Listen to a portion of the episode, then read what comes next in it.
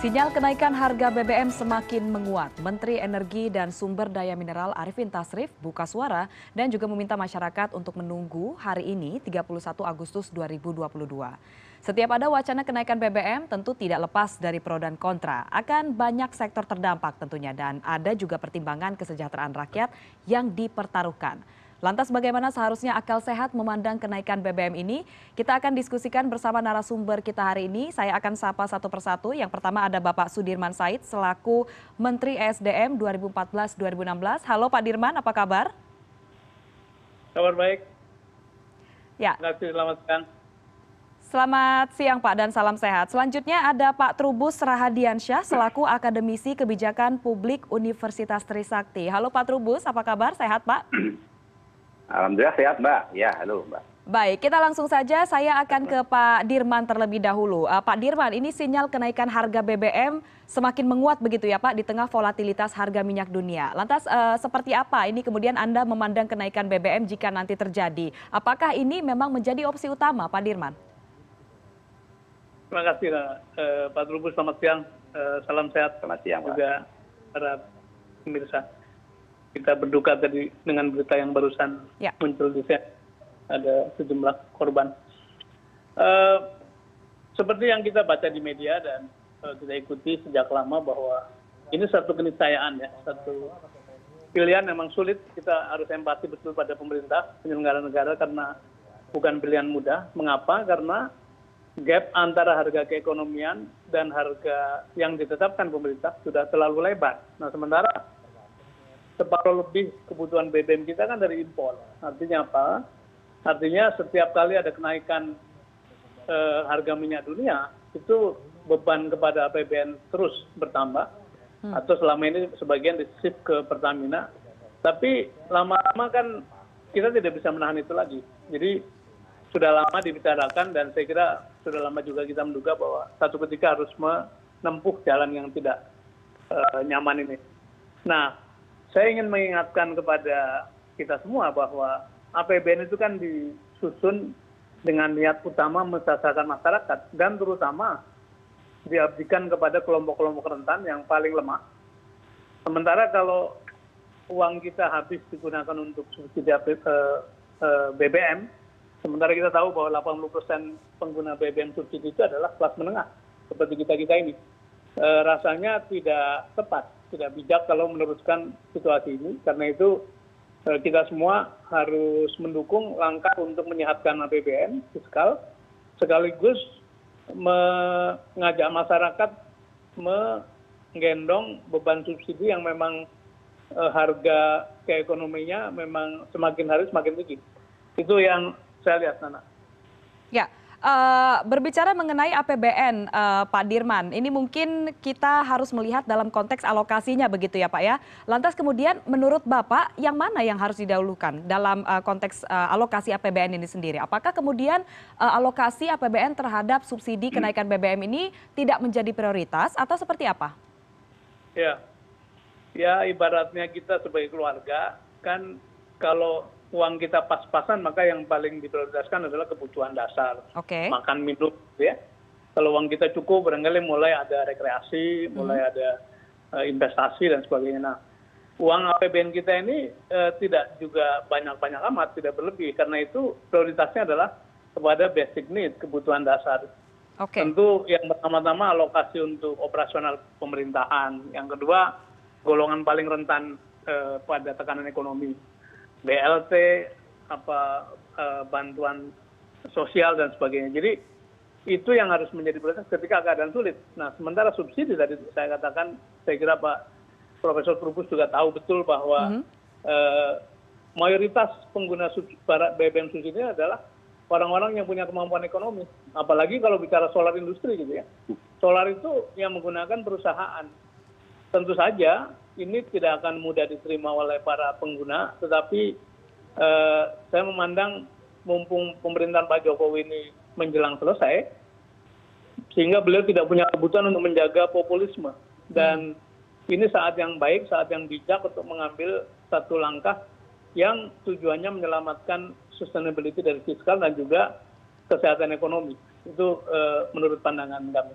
Ya, berbicara mengenai kebijakan yang populis, saya akan ke Pak Trubus. Ini Pak Trubus, ya, kita tahu bahwa kenaikan harga BBM ini diperkirakan akan menambah inflasi Indonesia hingga sebesar 1,9%, Bapak. Dari segi kerakyatan sendiri, apa yang kemudian memberatkan masyarakat mengingat BBM ini seperti yang dikatakan Pak Dirman tadi, sebagian besar memang dikonsumsi oleh masyarakat yang bisa dikatakan dalam kategori mampu, begitu, dalam arti memiliki kendaraan, begitu. Ya, menurut saya memang ini harus dipahami bahwa kenaikan tadi seperti disampaikan Pak Dirman itu suatu keniscayaan. Maka harus dilihat bahwa masyarakat ini kan dari kebijakan itu sisi dampaknya ya, dampak yang harus dinikmati oleh masyarakat ini yang harus diminimalkan gitu. Artinya ketika kebijakan ini mau ditetapkan nanti naik gitu, itu pemerintah sudah menyiapkan berbagai langkah dalam hal aspek sosialnya. Meskipun sekarang pemerintah sudah mengatakan akan memberikan bantuan berupa istilahnya bantalan sosial lah, ya. Tetapi bantuan itu menurut saya tidak mencukupi. Nah, ini yang harus dilihat karena apa? Harus dihitung secara cermat betul bahwa apakah pemberian BLT taruhnya 20,6 juta itu sudah tepat sasaran atau belum. Kemudian pemberian nanti rencana untuk BSU kepada mereka yang upah di bawah 3,5 juta itu akan datanya sudah valid atau belum. Nah, ini kan harus juga dilihat secara matang gitu. Artinya apa? Ketika pemerintah mau mencoba menaikkan itu harus hati-hati gitu, harus hati-hati, jangan-jangan terburu-buru juga gitu. Jadi segala sesuatunya melalui perhitungan yang matang. Artinya di sini pemerintah harus melihat dampak kepada kemiskinan masyarakat kita ini jangan sampai melonjak naik. Karena kita pengalaman sebelumnya 2005, 2000 berapa, itu berkali-kali naik itu 4 kali selama pemerintah Pak SBY dan Pak Jokowi ini. Dampaknya kepada kemiskinan cukup luar biasa. Sementara ini kita baru mengalami pandemi COVID dan baru merangkak lah katakanlah. Kemudian situasi berubah karena situasi global, situasi kondisi dalam negeri juga.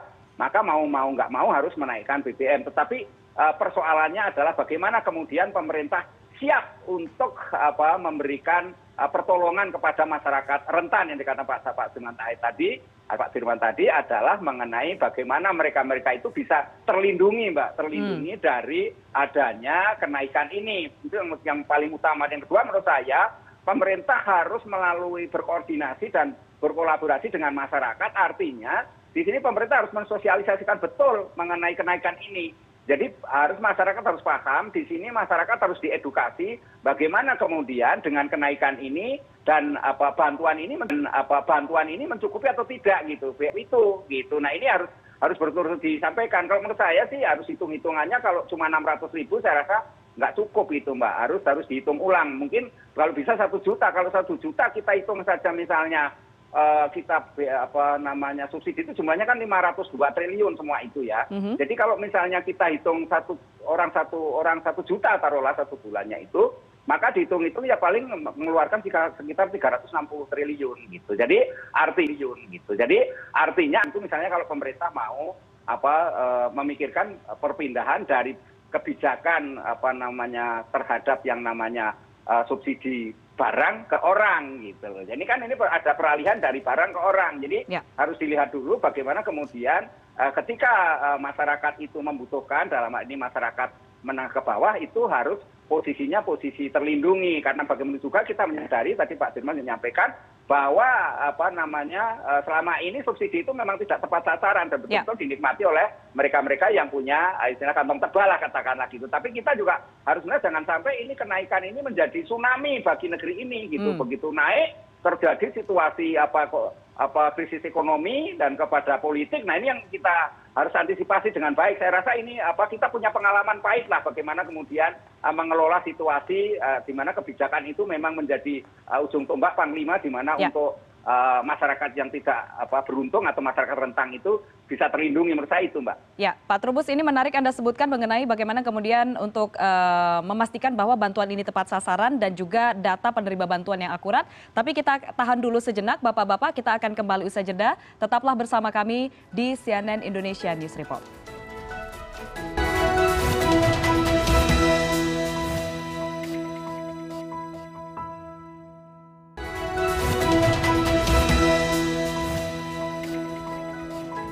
Ya, kita akan kembali lanjutkan bincang-bincang bersama Bapak Sudirman Said selaku Menteri SDM periode 2014-2016 dan juga Bapak Trubus Rahadiansyah, akademisi kebijakan publik Universitas Trisakti. Bapak-bapak menyambung tadi sebelum jeda, Pak Trubus ini sempat menyampaikan bahwa yang kemudian menjadi perhatian adalah bagaimana kemudian memastikan agar BBM ini juga tepat sasaran, penyaluran bantuan juga tepat sasaran, dan data penerima bantuan yang akurat. Nah, saya akan ke Pak Dirman ini, Pak Dirman. Kalau tadi di awal keniscayaan begitu ya, harga BBM naik. Nah, ini juga semacam keniscayaan juga, Pak. Ada bisa terjadi salah sasaran begitu dalam penyaluran BBM. Bagaimana kemudian menurut Anda seharusnya langkah pengelolaan yang profesional, akuntabel dan juga tentunya mengedepankan transparansi, Pak Dirman, dalam penyaluran BBM? Baik, ada tiga item yang ingin saya kontribusikannya. Nomor satu begini. Dalam menghadapi isu kenaikan BBM, semakin ditunda, semakin dijadikan spekulasi, dijadikan pembahasan, maka risikonya makin melebar. Risiko spekulasi kenaikan harga barang-barang, risiko politik tadi, risiko sosial. Jadi paling baik itu kalau dalam urusan kenaikan BBM, diolah di dalam, kemudian segera putuskan, laksanakan, kemudian mitigasi risikonya. Itu jadi saya mengharapkan bahwa isu ini tidak terus dibiarkan berlarut, tapi segera diputuskan karena lebih baik kita mengatasi persoalan yang ditimbulkan daripada terus-menerus menjadi bahan spekulasi. Yang kedua, ingin juga diingatkan bahwa selama ada disparitas harga antara harga subsidi dengan harga pasar, apalagi disparitasnya besar, maka selalu akan muncul risiko kebocoran. Dan pengalaman kita, baik ketika saya di Pertamina maupun ketika di ESDM, tidak ada pihak yang bisa menjadi polisi SPBU, di mana diyakinkan bahwa seluruh pembelinya adalah memang orang yang berhak gitu. Jadi disparitas selalu akan menimbulkan kebocoran, penyelundupan, harga gelap. Dulu ada angkutan kota akhirnya tidak terdidik dengan menggunakan tangki-tangki BBM-nya untuk kulaan, untuk membeli kemudian dijual ke tempat lain. Ini resiko yang kita hadapi. Yang ketiga begini sebetulnya. Sebetulnya masyarakat kita ini masyarakat yang resilient, yang punya daya tahan baik. Kalau tadi dikatakan Pak Trubus, kalau penjelasannya diberikan dengan baik, sebetulnya mereka sudah bersiap untuk mengalami naik turunnya harga sejalan atau sejajar dengan kenaikan harga minyak dunia. Misalnya begini, ketika harga begitu rendah, kita jangan langsung turunkan sampai menukik. Gitu. Tapi biarkan ada level tertentu yang membuat pemerintah maupun Pertamina punya saving, punya simpanan. Okay. Simpanan itu diadministrasikan, disimpan dengan baik, dipertanggungjawabkan. Pada waktu naiknya sangat ekstrim, kenaikannya juga menjadi lebih smooth karena ada sebagian saving yang disimpan digunakan begitu. Karena itu dulu kita pernah punya policy tiap 3 bulan direview gap antara harga keekonomian dan harga yang ditetapkan. Dan itu pasti akan begini loh. Nah, ketika terjadi dinamika seperti ini, maka antara menyimpan sama mengambil simpanan itu terjadi. Sehingga yang sekarang dilakukan itu, yang sekarang dialami oleh pemerintah memang berat sekali karena gapnya terlanjur tinggi, terlanjur lebar. Sehingga langkah apapun memang tidak akan bebas dari resistensi. Dan karena itu dalam keadaan sekarang akan baik kalau putuskan segera, kemudian mengurangi risiko-risiko sosial politik dan juga spekulasi dari kenaikan harga. Ya. Mengenai pengelolaan, saya kira teman-teman di Pertamina sudah punya pengalaman panjang menghadapi ini. Tapi yang memang harus dihindari adalah kebijakan yang mempertahankan populisme secara berlebihan, sehingga mengorbankan sustainability fiskal dan mengorbankan kepentingan korporasi seperti Pertamina yang menjadi penanggung jawab utama dari distribusi BBM ini. Baik. Demikian, Mbak. Silakan kembali ke Ya, berarti memang sebaiknya menurut Anda ada level tertentu begitu ya Pak. Jadi jika harga minyak dunia naik, kita tidak langsung drastis naiknya, tetapi juga ketika turun tidak langsung mengikuti drastis begitu ya Pak ya, yang kemudian akan menjadi standarisasi. Ya, standarisasi agar masyarakat juga tidak kaget begitu ya. Dapat bawah sehingga orang ada main di wilayah situ. Ya, baik. Baik, saya akan ke Pak Trubus. Ini terakhir mungkin ini pembicaraan menarik, tapi karena waktu yang memisahkan, Pak Trubus, ini yang kemudian menjadi penting juga adalah terkait bantuan begitu yang diberikan dari pemerintah kepada masyarakat yang memang katakanlah terdampak begitu atas kenaikan BBM yang terjadi. Nah, apakah kemudian bantuan pemerintah ini menurut Anda mampu mengeluarkan rakyat kecil dari imbas kenaikan harga ini, Pak Trubus? Iya, kalau nilainya itu besar, saya kira mampu. Artinya jangan menyamakan dengan bansos yang sudah berlalu. Artinya bansos yang sudah dilaksanakan pemerintah terkait dengan penanganan COVID kemarin. Jadi dalam hal ini pemerintah harus menghitung lagi bagaimana kalau nilainya itu misalnya saya katakan tadi misalnya 1 juta misalnya satu orang. Kalau kita kembali kepada kebijakan subsidi ke orang.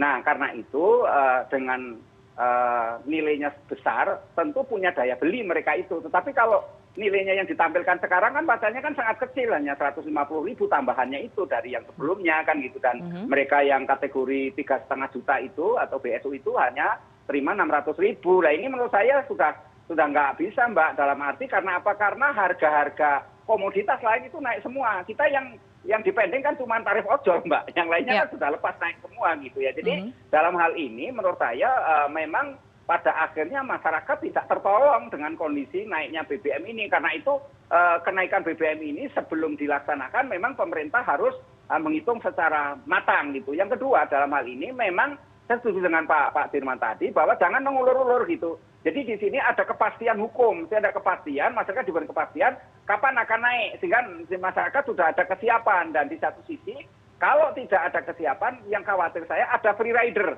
Free rider yang sekarang penimbun-menimbun itu, kan sudah ada itu, yang sudah ditemukan juga beberapa aparat kepolisian sudah menyatakan ada. Nah, jadi menurut saya ini agar tidak terulang kembali dan membuat masyarakat sulit karena kelangkaan-kelangkaan yang dimainkan oleh free rider ya itu, menurut saya harus segera diakhiri dengan satu kepastian. Jadi pemerintah itu kalau memang naikkan berapa, tapi secara transparan. Nah, karena itu sebelum ada kenaikan kan ada pra sama pasca, itu kan harus dihitung secara matang gitu loh, Mbak. Dalam arti bahwa ketika pra itu masyarakat diedukasi, ketika pasca masyarakat juga tentu diwaspadai, dipantau juga karena ekses sosial, ekses termasuk juga budaya dan perilaku-perilaku yang lainnya termasuk kriminalitas juga bisa terdampak dari itu semua, karena harga pangan terus naik terus, Mbak. Itu masalahnya di situ. Ketika harga pangan naik, maka yang terdampak adalah masyarakat kecil menjadi tidak punya daya beli apa-apa. Baik, Pak Trubus. Baik, memang tentunya bahwa semakin ditunda kenaikan BBM ini akan semakin menjadi spekulasi. Kita harapkan bahwa akan ada segera pengumuman begitu dari pemerintah bagaimana kemudian statusnya harga BBM ini.